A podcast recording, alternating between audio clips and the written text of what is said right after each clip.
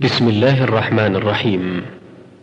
أيها الأحبة يسر تسجيلات التقوى الإسلامية بالرياض أن تقدم لكم هذه المادة والتي هي بعنوان يا أهل القرآن.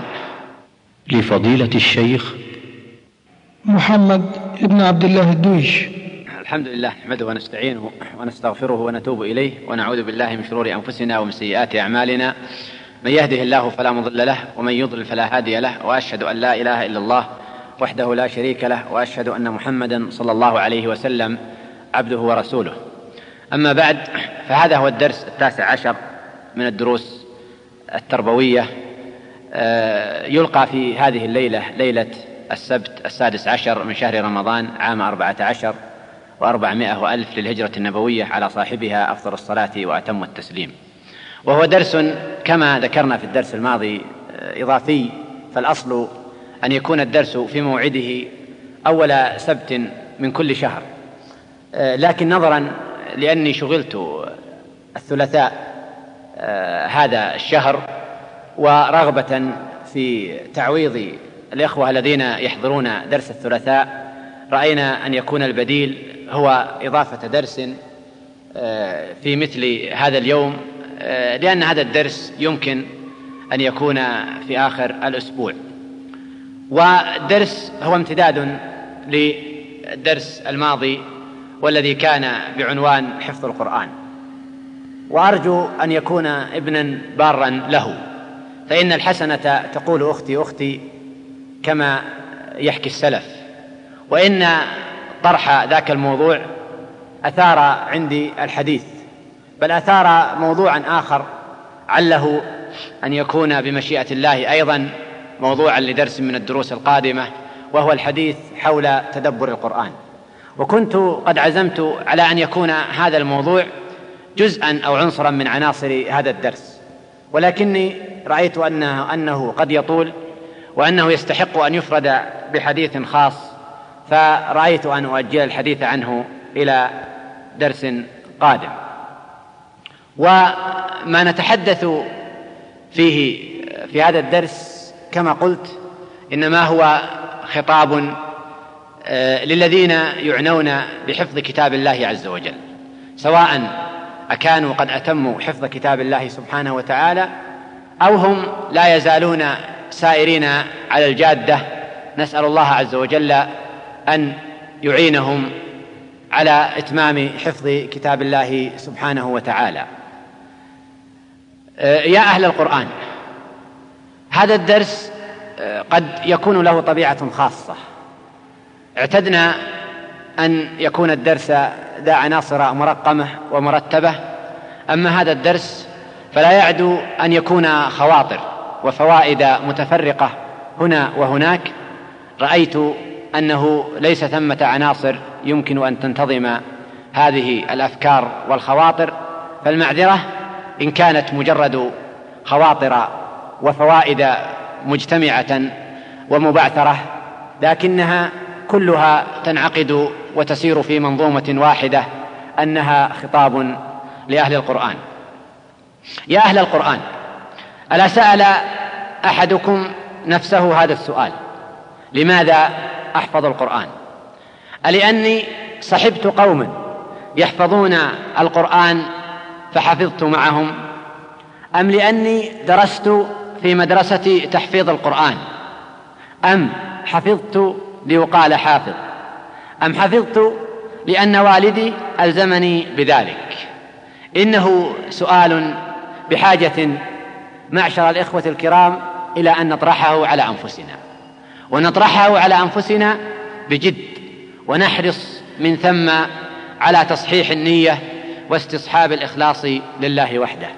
في سنن الدارمي عن إياس بن عامر قال أخذ علي بن أبي طالب رضي الله عنه بيدي ثم قال إنك إن بقيت سيقرأ القرآن ثلاثة أصناف فصنف لله وصنف للجدال وصنف للدنيا ومن طلب به أدرك. يا أهل القرآن إن من أعظم حقوق كتاب الله دوام التلاوة وتكرار القراءة وكثيرا ما يصف الله عز وجل عباده المتقين بأنهم يتلون كتابه حق تلاوته. إن الذين يتلون كتاب الله وأقاموا الصلاة وأنفقوا مما رزقناهم سرا وعلانية يرجون تجارة لن تبور ليوفيهم أجورهم ويزيدهم من فضله إنه غفور شكور. ليسوا سواء. من أهل الكتاب أمة قائمة يتلون آيات الله آناء الليل وهم يسجدون يؤمنون بالله واليوم الآخر ويأمرون بالمعروف وينهون عن المنكر وأولئك من الصالحين وما يفعلوا من خير فلن يكفروه والله عليم بالمتقين.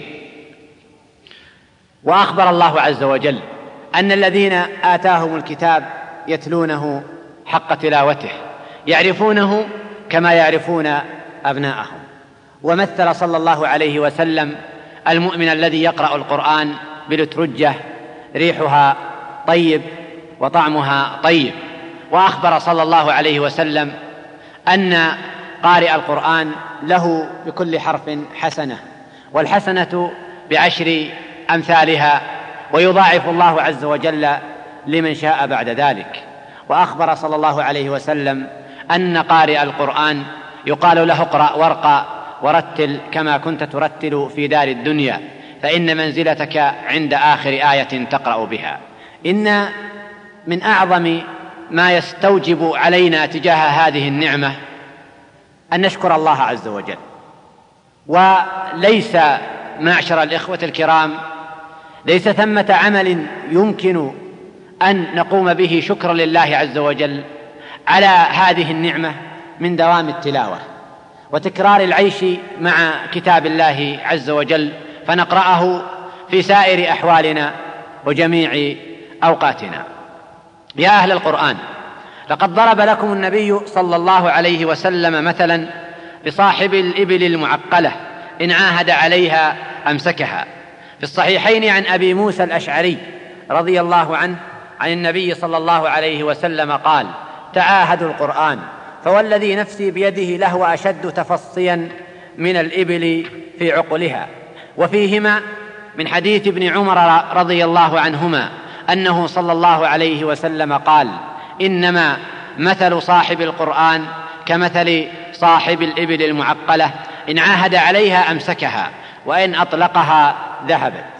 يا أهل القرآن لستم بحاجة إلى أن أؤكد لكم أهمية مراجعة القرآن وأهمية تكراره ودوام تلاوته حتى يثبت وحتى يبقى حفظه لكم.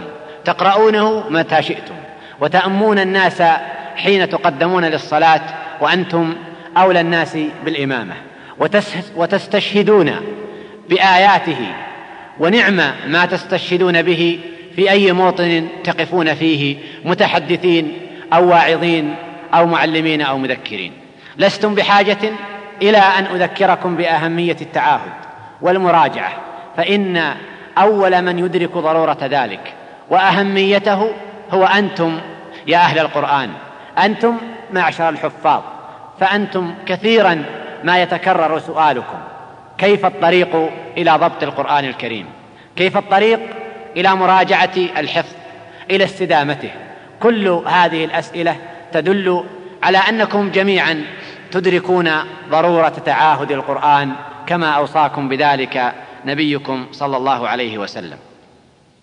يا أهل القرآن إن مما يعين على دوام على دوام التلاوة والتعاهد للقرآن الكريم التمسك بالسنة التي ورثناها عن نبينا محمد صلى الله عليه وسلم وعن خير الناس بعده.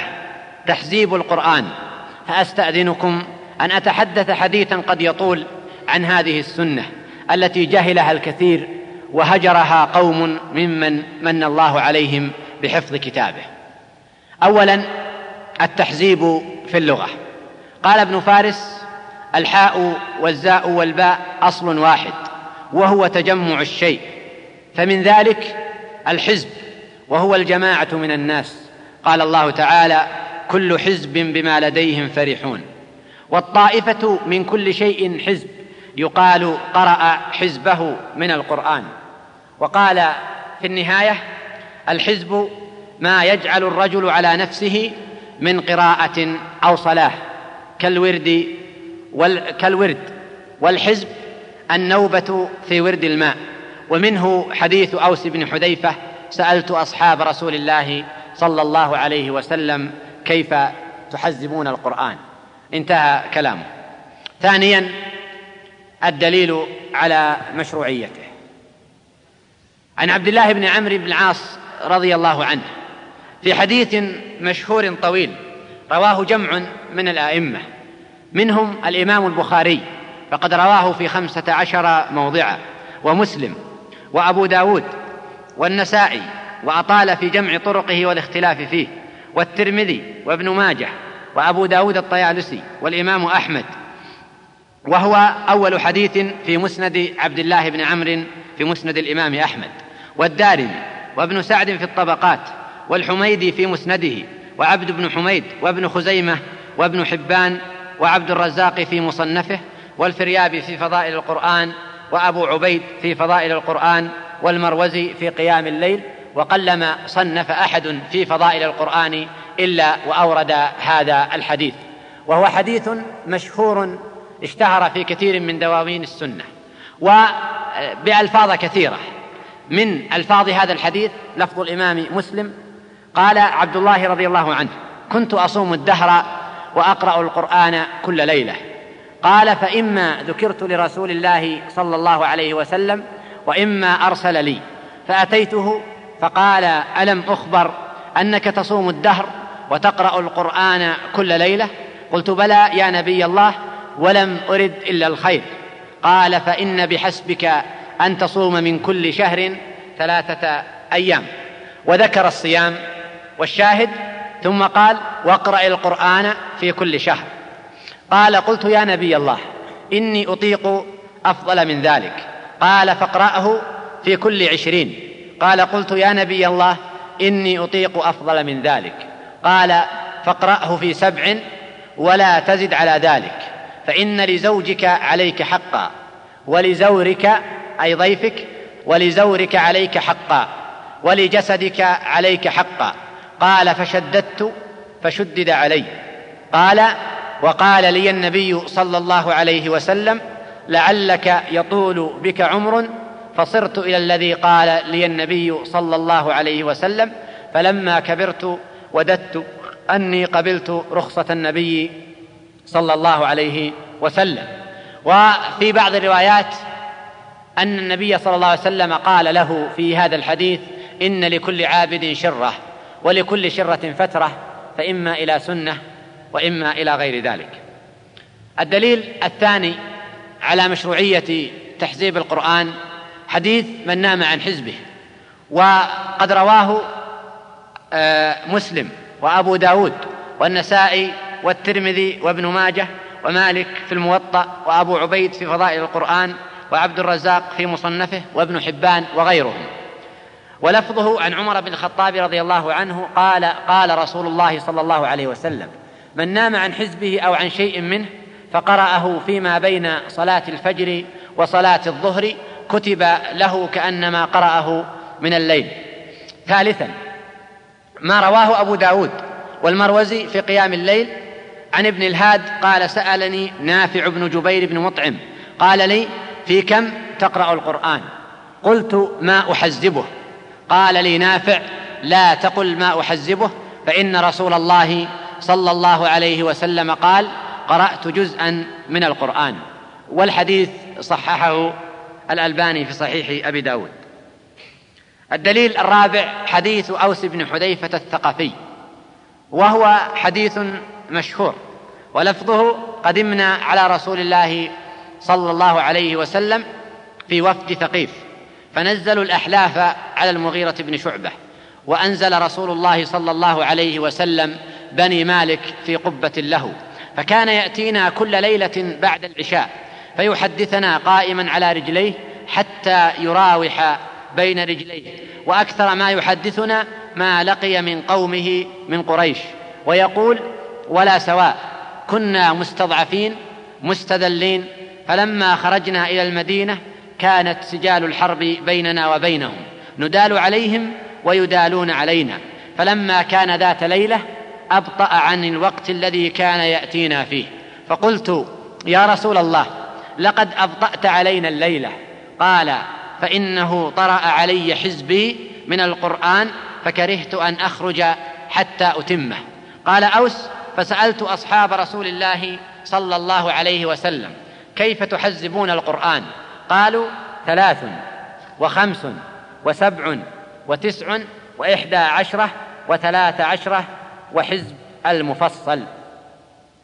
والحديث أخرجه ابن ماجه وأبو داود وأحمد وابن أبي شيبة وأبو عبيد في فضائل القرآن والمروزي وضعفه جمع من أهل العلم لكن حسنه الحافظ العراقي في تخريج الإحياء والحافظ ابن حجر كما في الفتوحات لابن علان وأورده الحافظ ابن كثير في تفسيره محتجا به على أن المفصل يبتدئ من سورة قاف واحتج به شيخ الإسلام ابن تيمية في حديثه عن التحزيب بالسور والأجزاء كما سيأتي. آه السؤال هنا ما معنى قولهم ثلاث وخمس وسبع وتسع وإحدى عشرة؟ من يفسر هذه الجملة من الحديث؟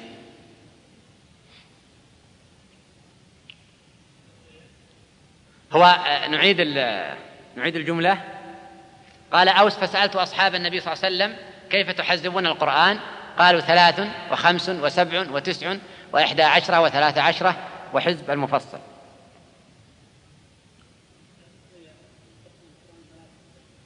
ثلاث أحزاب.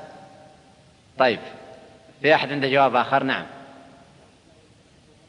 اليوم الأول يقرأ ثلاث سور ثم خمس سور ثم سبع سور وإحدى عشر وثلاثة عشر ثم المفصل. بحيث أنه يختم في كم؟ في أسبوع. فهو يقرأ في اليوم الأول بقرة وآل عمران والنساء. وفي اليوم الثاني هذه ثلاث سور. يقرأ المائدة والأنعام والأعراف والأنفال والتوبة.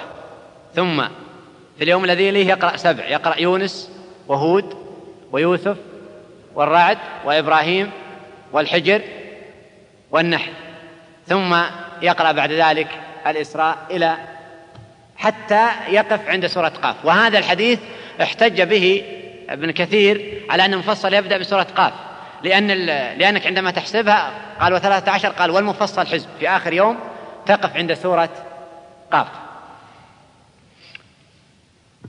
آه، نكتفي بهذا القدر من من الأحاديث المرفوعة وهي أحاديث صحيحة واضحة وصريحة آه، تدل على مشروعية تحزيب القرآن والمحافظة عليه. ويمكن أيضا أن يستدل على ذلك آه، بما سبق أن تحدثنا عنه في درس أظنه قبل الماضي حول أدومه وإن قل حول قوله صلى الله عليه وسلم أحب العمل إلى الله أدومه وإن قل. ولا شك أن هذا داخل تحت هذا الحديث فإن من يحزب القرآن سيداوم على تلاوته ويكون مديما بهذا العمل وأحب العمل إلى الله عز وجل ما داوم عليه صاحبه. ثالثا من هدي السلف في التحزيب. وقد تواتر عن السلف رضوان الله عليهم أنهم كانوا يعنون بتحزيب القرآن. ولعلنا أن نورد ها هنا جزءا مما نقل عنهم وإلا فما نقل عنهم يطول ويضيق عنه هذا المقام. من ذلك ما رواه مالك عن يحيى بن سعيد قال كنت أنا ومحمد بن يحيى جالسين فدعا محمد رجلا فقال أخبرني بالذي سمعت من أبيك. فقال الرجل أخبرني أبي أنه أتى زيد بن ثابت. فقال كيف ترى في قراءة القرآن في سبع؟ قال زيد حسن. ولأن أقرأه في نصف أو عشر أحب إلي يعني في نصف شهر. وسلني لم ذاك؟ قال فإني أسألك. قال زيد كي أتدبره وأقف عليه. وكذا أخرجه ابن أبي شيبة في المصنف. وأخرج أبو عبيد في فضائل القرآن بإسناده. عن عائشة رضي الله عنها قالت إني لأقرأ جزئي أو قالت سبعي وأنا جالسة على فراشي أو سريري. وأخرج الطبراني كما في المجمع وقال رجاله ثقات عن الأحوص قال عبد الله لا يقرأ القرآن في أقل من ثلاث لا يقرأ القرآن في أقل من ثلاث. اقرؤوه في سبع وليحافظ الرجل على حزبه. وكذا أيضا أخرجه ابن أبي شيبة دون قوله وليحافظ. وأخرج أبو عبيد في فضائل القرآن عبد عن عبد الرحمن بن عبد القارئ قال استأذنت على عمر فحبسني طويلا ثم أذن لي وقال كنت في قضاء وردي وأخرج أبو عبيد أيضا وابن أبي شيبة عن خيثمة قال دخلت على عبد الله بن عمرو وهو يقرأ في المصحف. فقلت له فقال هذا جزئي الذي أقرأ به الليلة. وأخرج أيضا عن أم موسى أن الحسن بن علي كان يقرأ ورده من أول الليل وأن حسينا كان يقرأه من آخر الليل. وروى عن, عن ابن أبي مريم عن ابن لهيعة عن عقبة بن عامر رضي الله عنه أنه قال ما تركت حزب سورة من القرآن من ليلتها منذ قرأت القرآن. وروى عن سعيد بن جبير عن ابن عباس وابن عمر أنهما كانا يقرآن أجزاءهما بعدما يخرجان من الخلاء قبل أن يتوضأ. وروى عن جرير عن منصور عن إبراهيم قال كان أحدهم إذا بقي عليه من جزئه شيء فنشط قرأه بالنهار أو قرأه من ليلة أخرى قال وربما زاد أحدهم. والمروي عن السلف في ذلك يبلغ التواتر أنهم كانوا يعنون بإحياء هذه السنة بتحزيب القرآن والمداومة على ختمه وتلاوته. ومن أراد المزيد من ذلك فليرجع إلى التبيان في آداب القرآن للنووي أو فضائل القرآن لابن كثير أو للنسائي أو للفريابي أو وأجمع ذلك آه، كتاب أبي عبيد في فضائل القرآن وما أدري أطبع أم لا فقد اطلعت عليه قد قديما آه، رسالة محققة آه، وكذلك في المصنفات كمصنف ابن أبي شيبة وعبد الرزاق وغيرها من دواوين السنة يجد فيها المرويات عن السلف بالأسانيد في مداومتهم على إحياء وإقامة هذه السنة الشريفة. القراءة في أقل من ثلاث وهي مسألة لها ارتباط أيضا بهذا الموضوع. فعن عبد الله بن عمرو بن العاص رضي الله عنه قال قال رسول الله صلى الله عليه وسلم لا يفقه من قرأ القرآن في أقل من ثلاث أخرجه أهل السنن وأحمد وأبو عبيد وقال الترمذي حسن صحيح وصححه النووي في التبيان وأخرج أبو عبيد وابن أبي شي وابن أبي شيبة والمروزي عن معاذ بن جبل رضي الله عنه أنه كان يكره أن يقرأ القرآن في أقل من ثلاث وصححه الحافظ ابن كثير.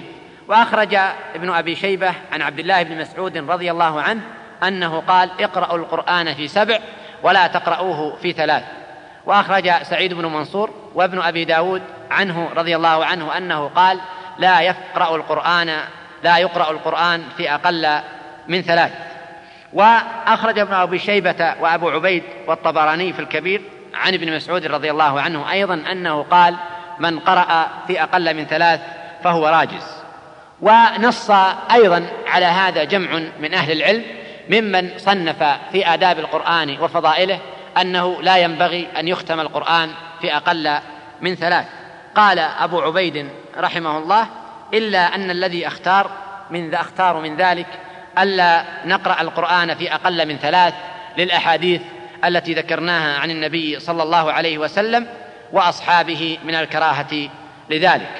وقال الحافظ ابن كثير وقد كره غير واحد من السلف قراءة القرآن في أقل من ثلاث كما هو مذهب أبي عبيد وإسحاق بن راهويه وغيرهما من الخلف أيضا.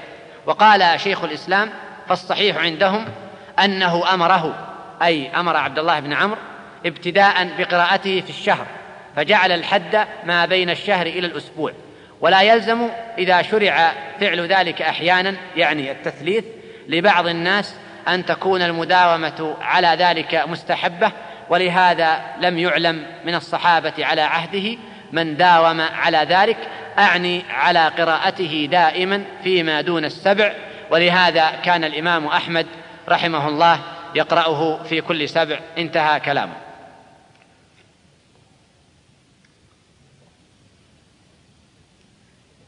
والمسألة الأخيرة في موضوع تحزيب القرآن وهي التحزيب بالسور أم الأجزاء. آه، بحث هذه المسألة شيخ الإسلام ابن تيمية رحمه الله وساق عدة شواهد تدل على أن السنة أن يكون تحزيب القرآن بالسور لا بالأجزاء. ويعني ذلك أن يقف عند السور لا عند الأجزاء. فمثلا يرتب لنفسه أن يقرأ سورة البقرة وآل عمران ثم المائدة والنساء وهكذا ثم النساء والمائدة والأنعام وهكذا لا أن يكون يقف عند رأس الجزء كما هو حال الكثير من القراء. ومن ما أيد شيخ الإسلام رحمه الله قوله ذاك مما أيد فيه ذلك القول أولا أن المنقول عن الصحابة رضوان الله عليهم هو التحزيب بالسور لا بالأجزاء وذكر رحمه الله حديث أوس بن حذيفة وقد سبقت الإشارة إليه. ثانيا أن الأجزاء والأحزاب محدثة. قال وفيه أي حديث أوس أنهم حزبوه بالسور وهذا معلوم بالتواتر فإنه قد علم أن أول ما جزئ القرآن بالحروف تجزئة ثمانية وعشرين وثلاثين وستين هذه الأجزاء التي تكون في أثناء السورة وأثناء القصة ونحو ذلك كان في زمن الحجاج وما بعده. وروي أن الحجاج أمر بذلك ومن العراق فشى ذلك ولم يكن أهل المدينة يعرفون ذلك. آه، الأمر الثالث أن هذه التحزيبات تتضمن دائما الوقوف على بعض الكلام المتصل بما بعده. حتى يتضمن الوقوف على المعطوف دون المعطوف عليه. وذكر أمثلة. فلعلنا أن بعض الإخوان يذكرنا ببعض الأمثلة التي إذا وقف الإنسان فيها على الجزء تضمن أن يقرأ اليوم المعطوف. ثم من الغد يبتدئ آه، من يقرأ اليوم المعطوف عليه ثم من الغد يبتدئ من المعطوف. وهكذا. فمن يذكر بعض الأجزاء مثلا بعض مبادئ الأجزاء التي يرتبط بعضها بما قبلها. نعم. نعم في المحرمات من النساء. قال حرمت عليكم أمهاتكم وبناتكم وأخواتكم وعماتكم. ثم ينتهي الجزء في نهاية الآية. ويبتدئ والمحصنات من النساء إلا ما إلى آخر الآية. فهنا يبتدئ الجزء الخامس. فحين يقف القارئ عند هذا في هذا اليوم يبتدئ من الغد من أول آه هذه الآية وهي معطوفة على الآية التي قد قرأها بالأمس. أيضا في سورة يوسف وما أبرئ نفسي إن النفس لأمارة بالسوء. نعم. أيضا سيقول السفهاء من الناس ما ولاهم عن قبلتهم. هذه قد تكون أقل يعني ارتباطا من سابقتها. نعم. نعم في سورة الأعراف في أثناء قصة آه، شعيب. قال قال الملأ الذين استكبروا من قومه. وقد أحسن إمامنا هذه الليلة حين وقف على أول القصة وإلى مدين أخاهم شعيبا ولم يبتدئ بها آه، حتى يتم المعنى. نعم. سورة الذاريات. قال فما خطبكم أيها المرسلون؟ سورة أيضا الأحزاب ومن يقنت منكن لله ورسوله. سورة الكهف. قال ألم أقل إنك لن تستطيع معي صبرا. آه على كل حال الأمثلة في ذلك تعرفونها جميعا. قال شيخ الإسلام رحمه الله قال فيحصل القارئ في اليوم الثاني مبتدئا بمعطوف كقوله تعالى والمحصنات من النساء إلا ما ملكت أيمانكم. وقوله ومن يقنت منكن لله ورسوله وأمثال ذلك. ويتضمن الوقف على بعض القصة دون بعض حتى كلام المتخاطبين حتى يحصل الابتداء في اليوم الثاني بكلام المجيب كقوله تعالى قال ألم أقل لك إنك لن تستطيع معي صبرا. ومثل هذا الوقوف ومثل هذا الوقوف لا يسوغ في المجلس الواحد إذا طال الفصل بينهما بأجنبي. ولهذا لو ألحق بالكلام عطف أو استثناء أو شرط ونحو ذلك بعد طول الفصل بأجنبي لم يسغ ذلك بلا نزاع. ولعلنا أيضا أن نلحظ هذا عند أئمة كثير من أئمة المساجد وخاصة في صلاة التراويح حيث يعتاد أن يقرأ في اليوم نصف جزء فيلتزموا بذلك وقد يقف في مثل هذه المواقف.